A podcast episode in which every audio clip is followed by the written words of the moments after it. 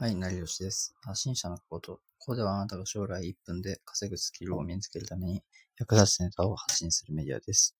今回のテーマは人を操る心理学を学ぼうです。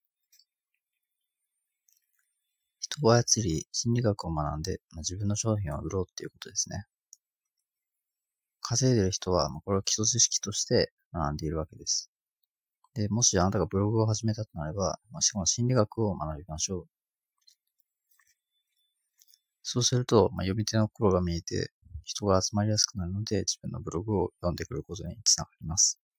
少しずつ始めていきましょう。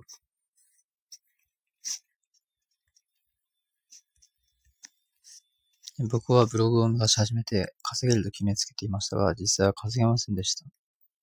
今では反省しつつ、発信者として心理学を学んで実践しています。